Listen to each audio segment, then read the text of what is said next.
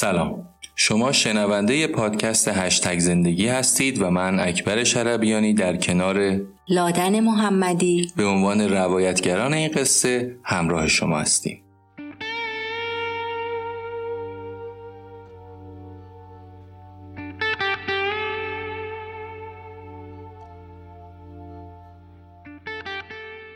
به خاطر زندگی. اثر یه آن می پارک. ترجمه مریم علی محمدی. اپیزود پنجم. فصل پنجم. رهبر کبیر.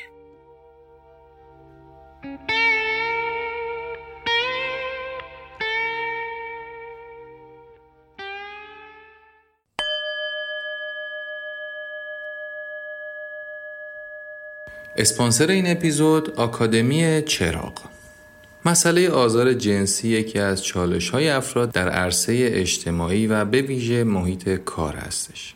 شاید برای شما هم پیش اومده باشه که از نگاه های سنگین دیگران احساس ناخوشایندی داشته باشید یا ناخواسته لمس بشید یا با وجود رد کردن دعوت دوستی یا شام مورد اصرار قرار بگیرید.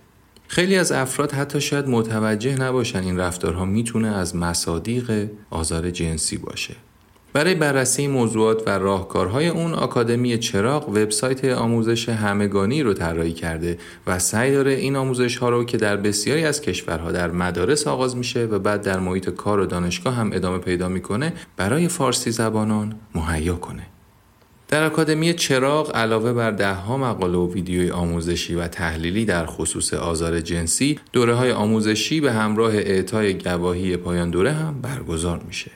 دوره های آکادمی چراغ تا به امروز عبارتن از دوره ویژه کارمندان، دوره ویژه مدیران و صاحبان مشاغل، دوره ویژه مؤسسات آموزشی و پژوهشی.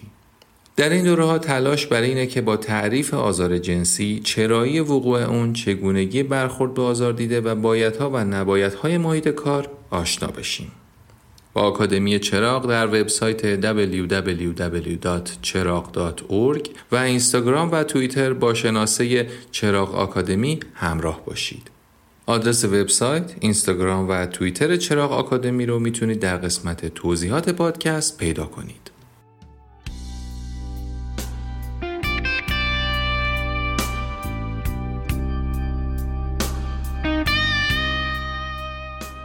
بین سالهای 2002 تا 1998 پدرم برای قاچاق فلزات بیشتر وقتش را در شهر پیونگیانگ میگذراند. معمولا باید نه ماه از سال را آنجا میماند. گهگاه خیلی کم او را می‌دیدیم. آن هم وقتی که با قطار برای حمل آخرین محموله فلز به هایسان می آمد. مادر سریع آموخت تا در این تجارت به پدر کمک کند. او بسته ها را در هایسان از رابط قطار می گرفت و تحویل قاچاقچی هایی می داد که به سمت مرز چین می رفتند. هر زمان که پدرم در تجارتش شکست می خورد ما دوباره فقیر و گرسنه می شدیم. البته بیشتر اوقات اوضاع ما روند خوبی داشت. هنگامی که در شهر بود پدرم در خانه مان پذیرای ماموران محلی مثل رؤسای حزب بود تا آنها را راضی نگه دارد. این کار را می کرد تا آنها غیبتهایش را در سر کار نادیده بگیرند. در حالی که پدر لیوانهای همه را لبالب از شراب برنج می کرد، مادر در آشپزخانه غذاهای متنوعی مثل کیمچی، گوشت کباب شده و انواع غذاهای دیگر تهیه می کرد.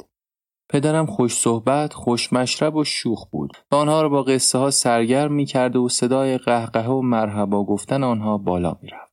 گاهی همینطور که به صدای آنها گوش می دادم خوابم می برد و من فقط از این خوشحال بودم که غذا برای خوردن داریم و همینطور توان خرید کفش و کیف و لباس نو برای مدرسه. من کوچکترین دانش آموز کلاس اولی بودم. البته با هوشترین نه. نمی‌دانم به چه دلیل در کره شمالی همه را به ترتیب قد صف می کنند ولی در کلاس بر اساس نمره امتحان می نشانند.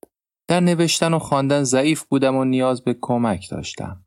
متنفر بودم از اینکه در آخر کلاس بنشینم و گاهی واقعا دوست نداشتم به مدرسه بروم. شخصیتی خودسر و لجباز داشتم. شاید به این دلیل که برای هر چیز در زندگی باید سخت کار می کردم تا به دستش آورم.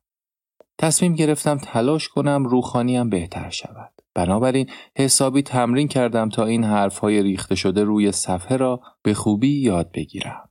وقتی پدر در خانه بود بعضی اوقات مرا روی زانوهایش می نشاند و کتابهای کودکان را می خواند. داستانهایش را دوست داشتم اما کتابهای قابل دسترسی در کره شمالی را فقط دولت و ناشران سیاسی چاپ می کردند. به جای داستان پریهای زیبا، داستانها در مکانی منزجر کننده و کثیف رخ می‌دادند که کره جنوبی نامیده می‌شد. جایی که بچه های بی خانمان پا برهنه به کوچه می رفتند و گدایی می کردند. این توصیف ها فقط برای شستشوی مغزی بود نه آنکه برای کودکان داستانی بنویسند. بعدها که به سئول رفتم واقعیت های زندگی در آنجا را با چشمان خود دیدم. تازه فهمیدم در این سالها چه توهینی به شعورمان و چه ظلمی به ما شده است و البته هنوز می شود. وقتی بالاخره یاد گرفتم که خودم کتاب بخوانم برای ارزای حس کنجکاوی هم کتاب به اندازه کافی پیدا نکردم. همه آنها درباره رهبرمان بود اینکه چطور سخت کار می کند و به خاطر مردم چه مسائبی که نکشیده است. یکی از کتاب های مورد علاقه من زندگی نامه کیم ایل سونگ بود. در این کتاب شرح داده می‌شد که این مرد جوان در زمان جنگ با سرمایهداران ژاپنی چه رنجی کشیده و با وجود خوردن قورباغه و خوابیدن در برف به طرز معجزه آسایی زنده مانده است. در کلاس هر موضوعی را که یاد می‌دادند ریاضی علوم روخانی موسیقی با کمی چاشنی تبلیغ برای رژیم در سرمان فرو می‌رفت پسر رهبر بزرگمان کیم جونگ ایل وفاداری غیرقابل توصیفی به پدرش نشان می‌داد و همین برای بچه های مدرسه الگو بود. در کلاس متنی وجود داشت در مورد اینکه کیم ایل سونگ آنقدر سرش گرم راهنمایی و رهبری ملتمان بود که اسناد و مدارک امور مملکتی را در ماشین مطالعه می کرد. البته این کار خیلی سخت بوده چون جاده دستانداز زیادی داشته و کاغذها تکان می خورده است. به همین دلیل وقتی کیم جونگ ایل خیلی جوان بود ترتیبی داد جاده را سنگ فرش کنند تا رفت و آمد بهتری برای پدر مهیا شود. رهبر کبیر ما قدرت های اسرارآمیزی داشت. در زندگی نامش نوشته شده است که می توانست آب و هوا را با ذهنش کنترل کند و اینکه 1500 کتاب را طی سه سال در دانشگاه کیم جونگ ایل نوشته است. حتی زمانی که کودک بود مبارز و رزماوری شگفتانگیز بود و هنگام بازی های نظامی تیمش همیشه برنده می‌شد زیرا هر بار استراتژی های جدیدی رو می‌کرد. همین داستان هم کلاسی هایم را در هایسان به بازی های نظامی ترغیب می‌کرد. البته هیچ کس حق نداشت در تیم امپریالیست های آمریکایی باشد زیرا آنها همیشه محکوم به باخت بودند.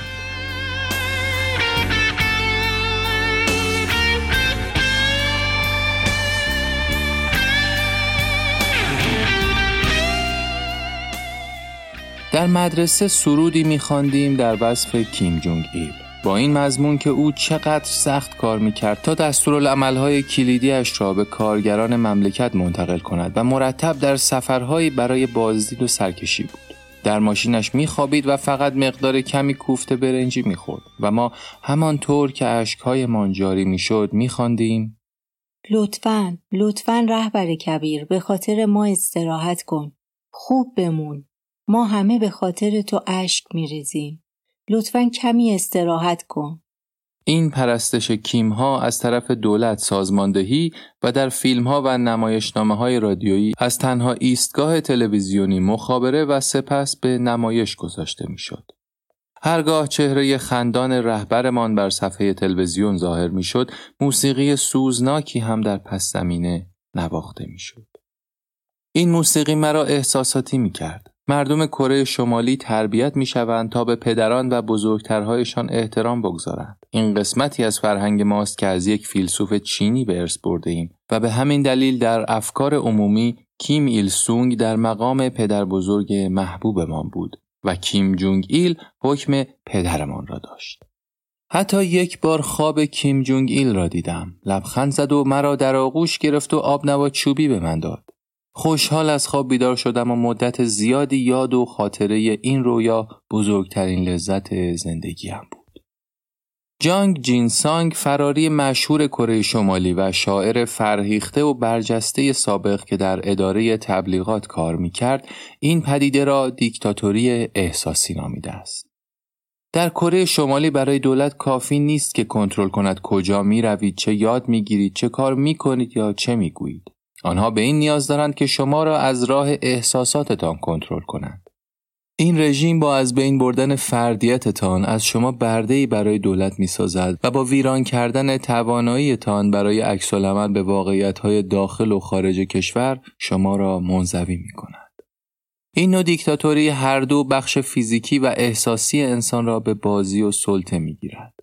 در حقیقت نظام تعلیم و تربیت به محض آنکه بتوانید حرف بزنید دست کم یک بار شما را به جلسات عمومی میکشاند. حتی اگر در آغوش مادر باشید.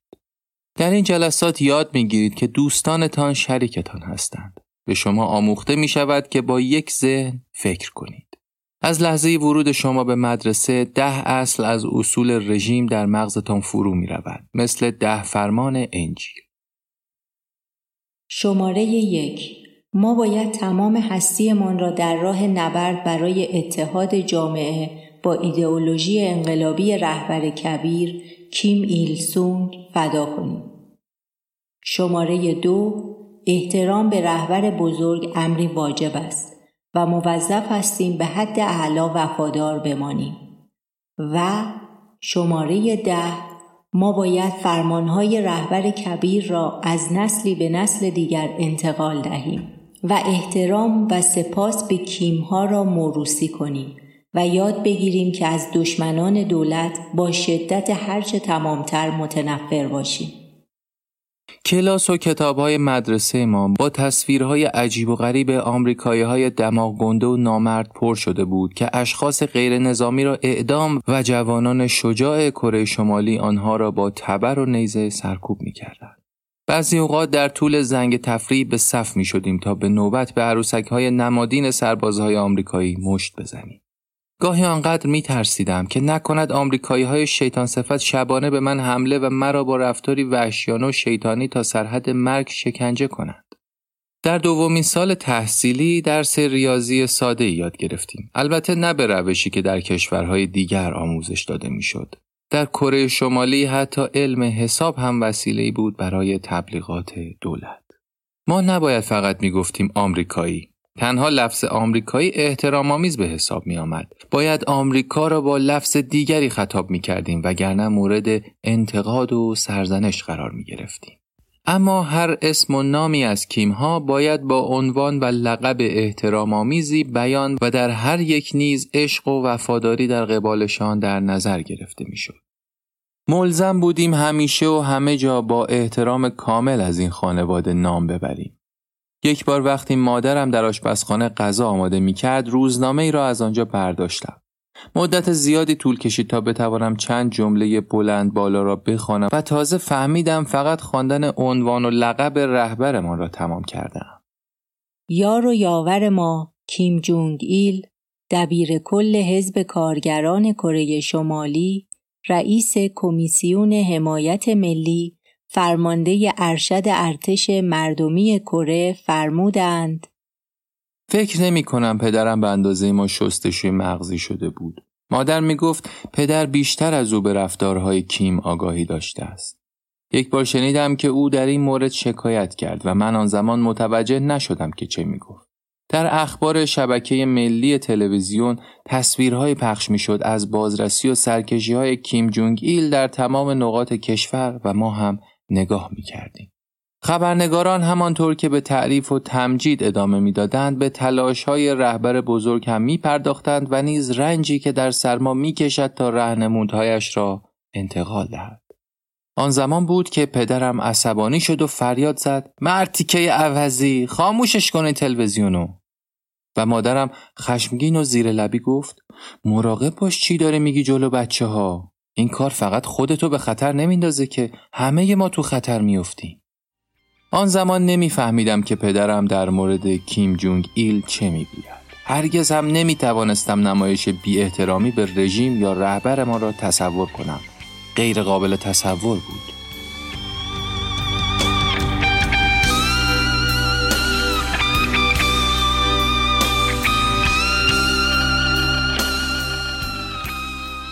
پدرم تنها کسی نبود که به گونه متفاوت فکر می‌کرد.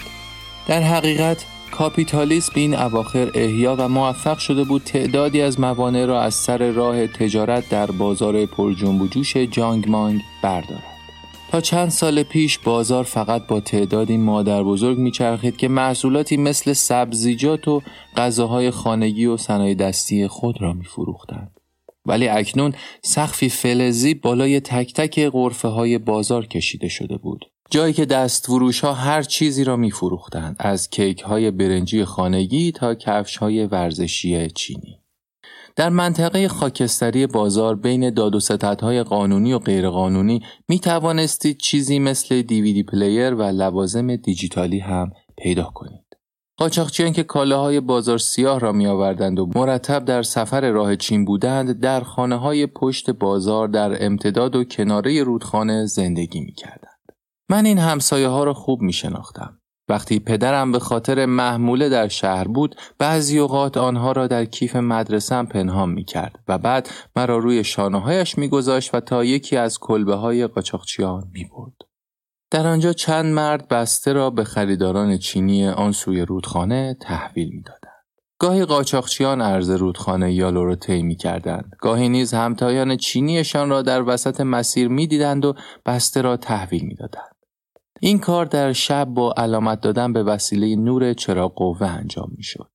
تعداد زیادی به این تجارت مشغول بودند و هر کدام به کد نیاز داشتند. بنابراین برای اینکه معامله ها با هم قاطی نشود با یک، دو یا سه بار خاموش و روشن کردن چراغ قوه یا موارد دیگر به طرف مقابل اطلاع می‌دادند.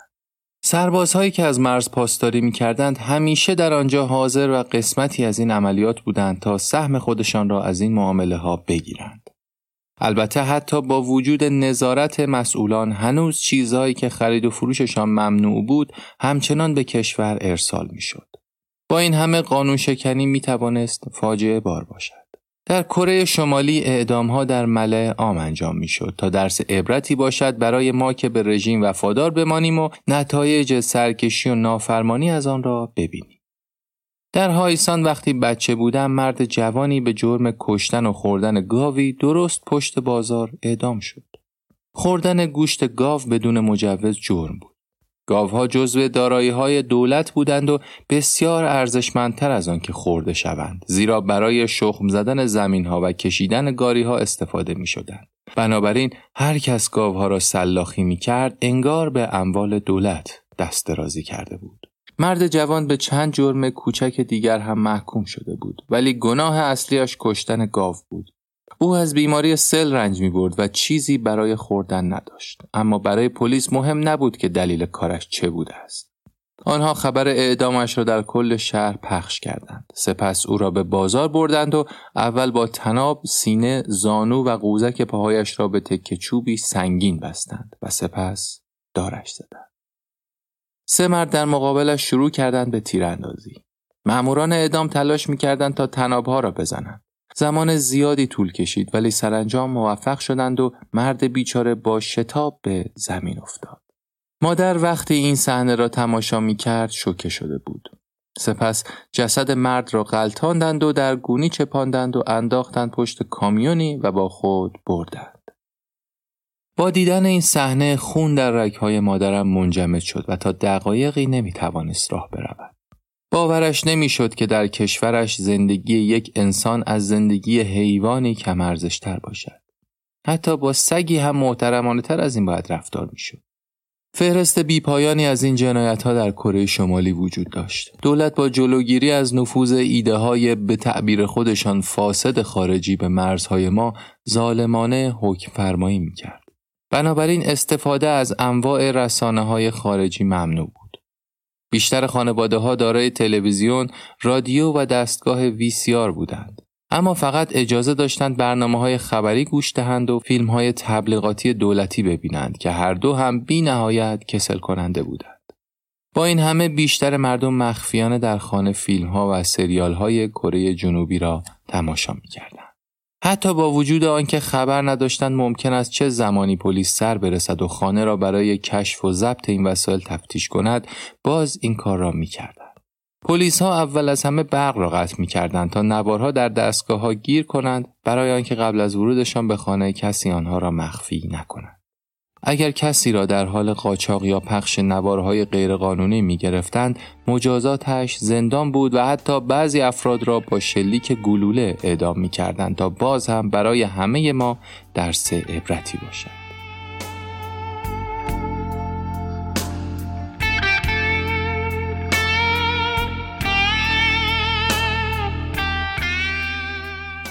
رادیوها و تلویزیون ها روی شبکه های مورد نظر خود دولت تنظیم می شد. اگر شما کانال ها را دستکاری می کردید امکان داشت دستگیر رو به اردوگاه کار اجباری فرستاده شوید. البته تعداد زیادی از مردم به هر روی این کار را انجام می‌دادند. در نواحی مرزی با داشتن گیرنده ها می‌شد بعضی اوقات سیگنال های تلویزیون چین را گرفت. تماشای تبلیغات مواد غذایی را دوست داشتم. آگهی ها معمولا غذای خارجی مثل شیر، کلوچه و شیرینی را نشان می‌دادند. من هرگز در کره شمالی شیر نخوردم. حتی تا بعد از فرارم نمی‌دانستم شیر را از گاو می دوشند. من و دوستانم با دیدن این چیزهای جالب به این پی بردیم که چینی ها چیزهای بیشتری در مقایسه با ما دارند. اما این امکانات و شاید چیزهای کوچک که واقعا می زندگی ما را متفاوت کند هرگز برایمان محقق نشد. اغلب از خودم میپرسیدم چرا مردم خطر زندان رفتن را به جان می‌خرند تا آگهی های تبلیغاتی چینی یا سریال های کره جنوبی یا مسابقات کشتی را تماشا کنند. و به این نتیجه رسیدم که مردم در کره شمالی بسیار رنج کشیده هستند و زندگی روزانهشان آنقدر خشن و بیرنگ است که برای هر نوع فراری از این روزمرگی دست از جان میشویند. وقتی به دیدن برنامه مورد علاقه خود مثل مسابقه های ورزشی، سریال یا فیلمی می نشینند، تصوراتشان برای لحظه می تواند آنها را به دورها ببرد و از رنج و خستگی روزانه جدا و سرحالشان کند. در نتیجه درگیری های ذهنیشان موقتا فراموش می شود. امویم پارک جین یک دستگاه ویسیار داشت و زمانی که بچه بودم به خانهش می‌رفتیم تا فیلم های ضبط شده هالیوودی را تماشا کنیم. امم پنجره ها را می پوشاند و به ما می گفت که از این قضیه با کسی صحبت نکنیم.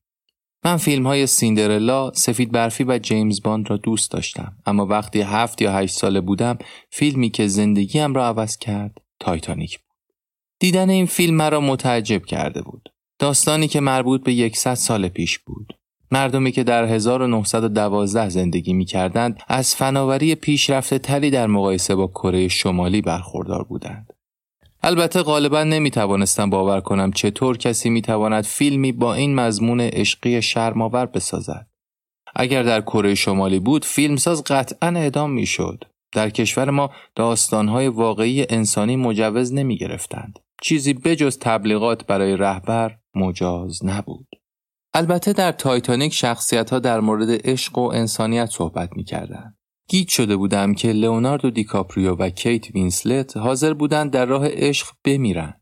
نه برای رژیم چنان که ما مجبور بودیم برای رژیم بمیریم. فکر اینکه مردم می توانند سرنوشت خودشان را انتخاب کنند مرا مجذوب کرد. این فیلم هالیوودی قاچاقی اولین مزه ای بود که از آزادی چشیدم. اما زمانی که رسانه خارجی نمایی از یک دنیای بزرگتر و متفاوتتر را از کشوری که در آن ساکن بودم به تصویر کشید هرگز تصور نمی کردم بتوانم شبیه شخصیت های این فیلم زندگی کنم. نمی توانستم به آدم ها روی صفحه تلویزیون نگاه کنم و بیاندیشم که آنها واقعی یا به خودم اجازه دهم به زندگیشان قبطه بخورم. تبلیغاتی که به ما خورانده شده بود مرا از هر تقلید و برداشتی که ممکن بود برای زندگی خودم به کار ببرم من می‌کرد.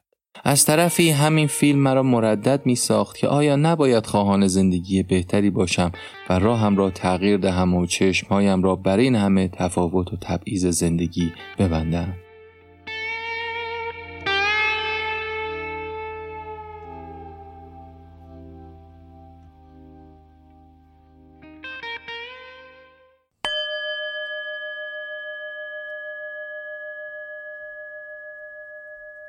اسپانسر این اپیزود آکادمی چراغ مسئله آزار جنسی یکی از چالش های افراد در عرصه اجتماعی و مخصوصا در محیط کار است. برای بررسی بحث آزار جنسی آکادمی چراغ وبسایتی آماده کرده که از طریق اون مقالات و ویدیوهایی رو جهت آموزش همگانی در دسترس تمام کاربران فارسی زبان قرار میده. همینطور آکادمی چراغ دوره های ویژه کارمندان، مدیران، صاحبان مشاغل، مؤسسات آموزشی و پژوهشی هم برگزار می‌کنه که در اون دوره ها تعریف آزار جنسی، چرایی وقوع اون و چگونگی برخورد با آزار دیده و باید و نباید های محیط کار رو بیان می‌کنه. با آکادمی چراغ در وبسایت www.cherag.org و اینستاگرام و توییتر با شناسه چراغ آکادمی همراه باشید.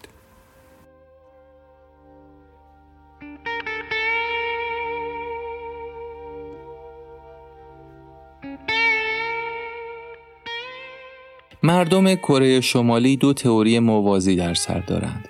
دو تئوری که همچون دو قطار موازی در حرکت است. یکی اینکه چیزی را که به شما آموختهاند باید باور کنید و دیگر اینکه چیزی را باور کنید که با چشمهای خودتان می‌بینید. وقتی به کره جنوبی فرار کردم ترجمه ای از کتاب 1984 جورج اورول خواندم و لغتی برای این شرایط عجیب و غریب پیدا کردم. دوگان باوری. این توانایی است که دو ایده متناقض را در یک زمان در ذهنتان نگه دارید. البته نباید دیوانه کننده باشد. دوگان باوری به شکلی است که می توانید شعارهای محکوم کننده کاپیتالیسم را صبح فریاد بکشید. سپس بعد از ظهر در بازار دنبال خرید لوازم آرایشی قاچاق از کره جنوبی باشید. این گونه است که با تمام شرایط موجود می توانید باور کنید آن کشور بهشت جامعه اشتراکی است. بهترین کشور دنیا و شادترین مردمی که چیزی برای غبطه خوردن ندارند. در حالی که با ولع در فیلم ها و برنامه های تلویزیونی دشمن مردم عادی را در سطحی از زندگی و لذت می بینند که حتی در خواب هم نمی توانند تصورش را بکنند. یا با این تئوری زیست که می توانید در هایسان پای تماشای ویدیوهای تبلیغاتی و محصولات کارخانه ها و سوپرمارکت های پر از غذا بنشینید و مردم خوش لباس در پارک های عجیب را ببینید و باور کنید شما هم مثل آنها در حال زندگی روی یک سیاره هستید. یا می شود در مدرسه حکایت بچه ها پادشاهند را از بر کنید. سپس موقع برگشتن به خانه از کنار بچه هایی رد شوید که با شکم های ورم کرده از گرسنگی و چشمانی حریس به شما زل می‌زنند. شاید از اعماق وجودم میفهمیدم چیزی درست نیست اما ما مردم کره شمالی در دروغ گفتن حتی به خودمان هم خبره هستیم وضعیت بچه هایی که مادرانشان آنها را در کوچه ها رها کرده و از سرما یخ زده و از گرسنگی تلف شده بودند در جهان بینی من جایی نداشت. به همین دلیل نمی توانستم چیزی را که می دیدم حزم کنم. دیدن جسدها در سطلهای زباله یا شناور در رودخانه در کشور من طبیعی شده بود. حتی گذشتن از کنار غریبه که برای یاری گرفتن گریه می کرد. دیگر هیچ عکس عملی نشان نمی‌دادیم و همه این اتفاقها برایمان کاملا طبیعی شده اینها تصویرهایی هستند که هرگز فراموش نمی کنم. شبی من و خواهرم جسد مرد جوانی را دیدیم که کنار برکی افتاده بود. جایی که مردم از آنجا آب برمی داشتن. او هم احتمالاً برای خوردن جوره آب خود را به آنجا کشانده بود. اوریان بود و چشمهایش از هدق بیرون زده دهانش با حالتی از ترس کاملا باز بود. قبلا جسدهای زیادی دیده بودم اما این یکی خیلی وحشتناکتر بود زیرا اعما و احشاش بیرون ریخته بود مثل اینکه چیزی شاید سگی او را دریده باشد نمی‌دانم چه بر سرش آمده بود اما چرا باید ما شاهد این تصویرهای وحشتناک باشیم از بدن اوریان و صورتش شرمم شد نتوانستم تحمل کنم بنابراین دست خواهرم را کشیدم و هر دو تا خانه دویدیم مادرم سعی می کرد به مردم کمک کند بعضی اوقات بی خانمان ها به در خانه ما می آمدند و برای غذا التماس می کردند. یادم میآید یک بار زن جوانی که دخترش را به خانه ما آورده بود گفت اونقدر سرد و گشنمه که اگه به من غذا بدین اجازه میدم بچه‌مم بخورید. مادرم دو بچه کوچک داشت و احساسات مادرانه را می شناخت اما فهمید گرسنگی ممکن است تمام احساسات انسان را نابود کند. آنها را به داخل خانه آورد و به هر دو بشخابی پر از غذا داد. آنها را تماشا می کردم. دختر حدودا همسن من بود. خیلی معدب بودند و با وجود آن همه گرسنگی با تومعنینه غذا می خوردن. از خودم می‌پرسم آیا نجات پیدا کردند؟ سر آن دختر چه آمد؟ آیا هنوز در کره شمالی هستند؟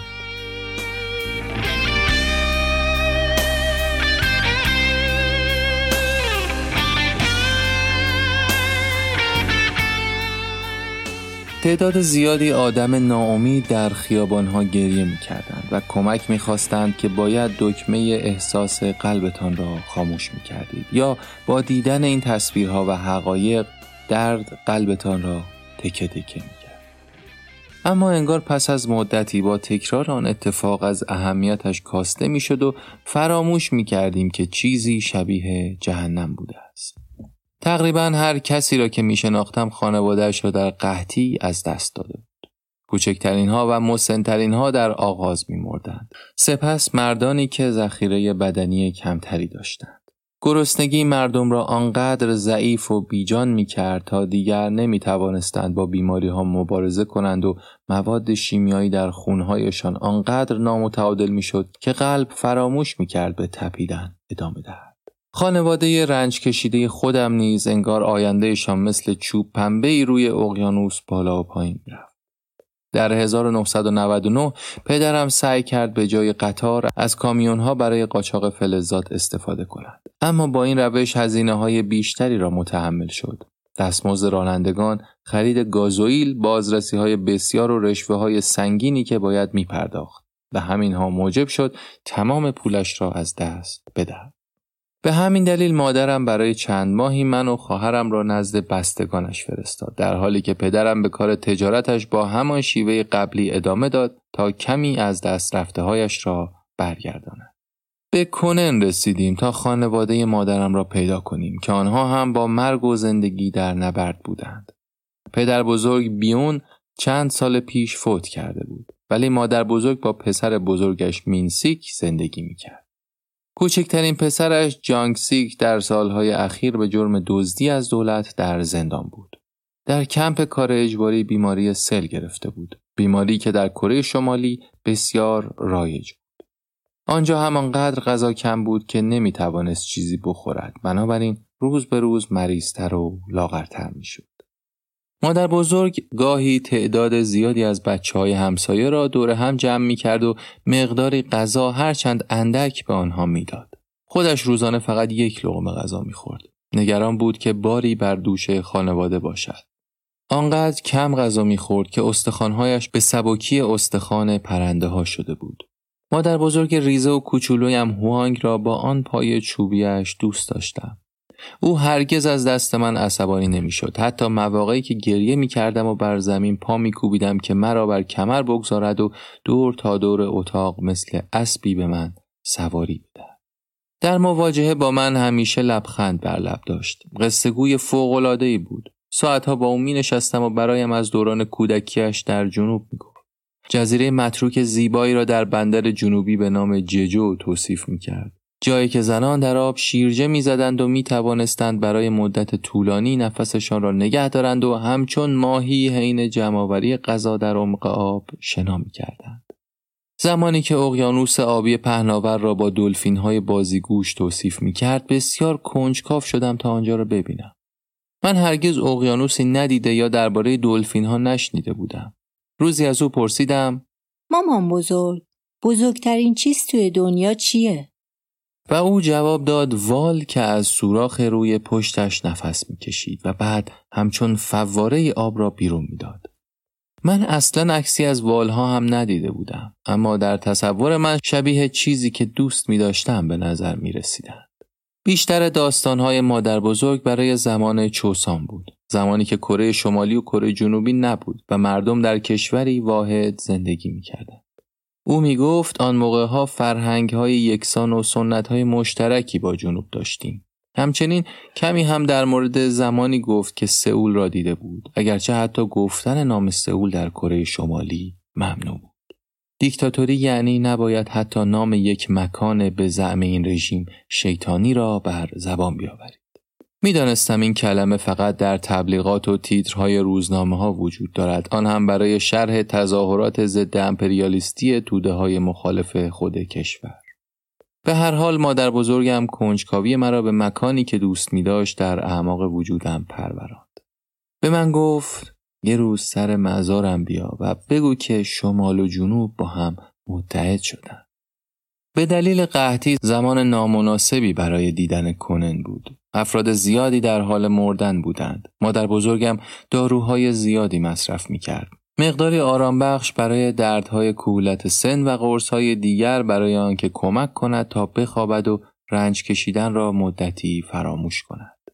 یک روز صبح قبل از آنکه برای بازی از خانه بیرون بروم او را دیدم که همه داروهایش را خورده بود اما بیشتر از حد معمول پرسیدم مامان بزرگ چرا این همه دارو رو خوردی؟ خیلی آرام بود. لبخندی زد و گفت نیاز به استراحت کامل دارم. بعد از ظهر صدای جیغ وحشتناکی از خانه آمد. صدای داییم جانک سیک بود که نام مادر بزرگم را صدا می کرد. به داخل خانه دویدم و دیدم داییم در رخت خواب مادر بزرگ نشسته است و او را تکان می‌دهد. بیدار شو بیدار شو جوابمو بده. اما مادر بزرگ به آرامی آنجا دراز کشیده بود و مهم نبود که دایی چه مدت فریاد بکشد. دیگر نمی توانست جواب او را بدهد. چند ماه بعد داییم هم فوت کرد. بعضی اوقات صدایش را می شنیدم که مادرش را صدا می‌زد و التماس می کرد تا بیدارش کند. تصویرهای ذهنم را پر کرده است که کاشکی می توانستم فراموششان کنم. اما می‌دانم هرگز فراموش نخواهند شد. Mattina appena alzata Oh bella ciao, bella ciao, bella ciao, ciao, ciao alla mattina appena alzata i risaia mi toccanda e fra gli insetti شما شنونده اپیزود پنجم از کتاب به خاطر زندگی بودید. همونطور که می‌دونید پادکست هشتگ زندگی هر هفته از طریق تمام اپلیکیشن های مخصوص گوش دادن به پادکست در اندروید و آی و همینطور کانال تلگرامی هشتگ زندگی در دسترس شماست. همیشه منتظر نظراتتون هستم و می‌تونید اونها رو با من از طریق Castbox، کانال تلگرام و یا آدرس ایمیلم در میون بذارید. آدرس ایمیل و همینطور لینک کانال تلگرام رو می‌تونید در قسمت توضیحات پادکست پیدا کنید.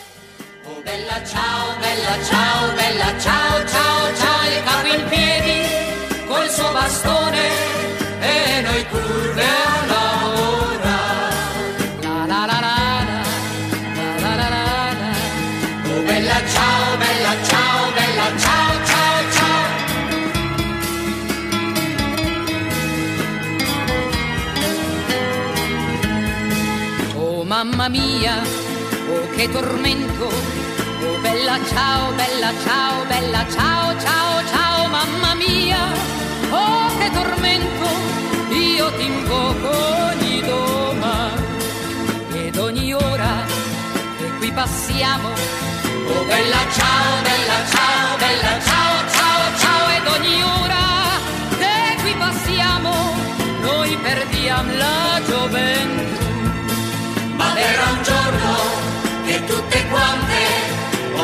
ciao, bella ciao.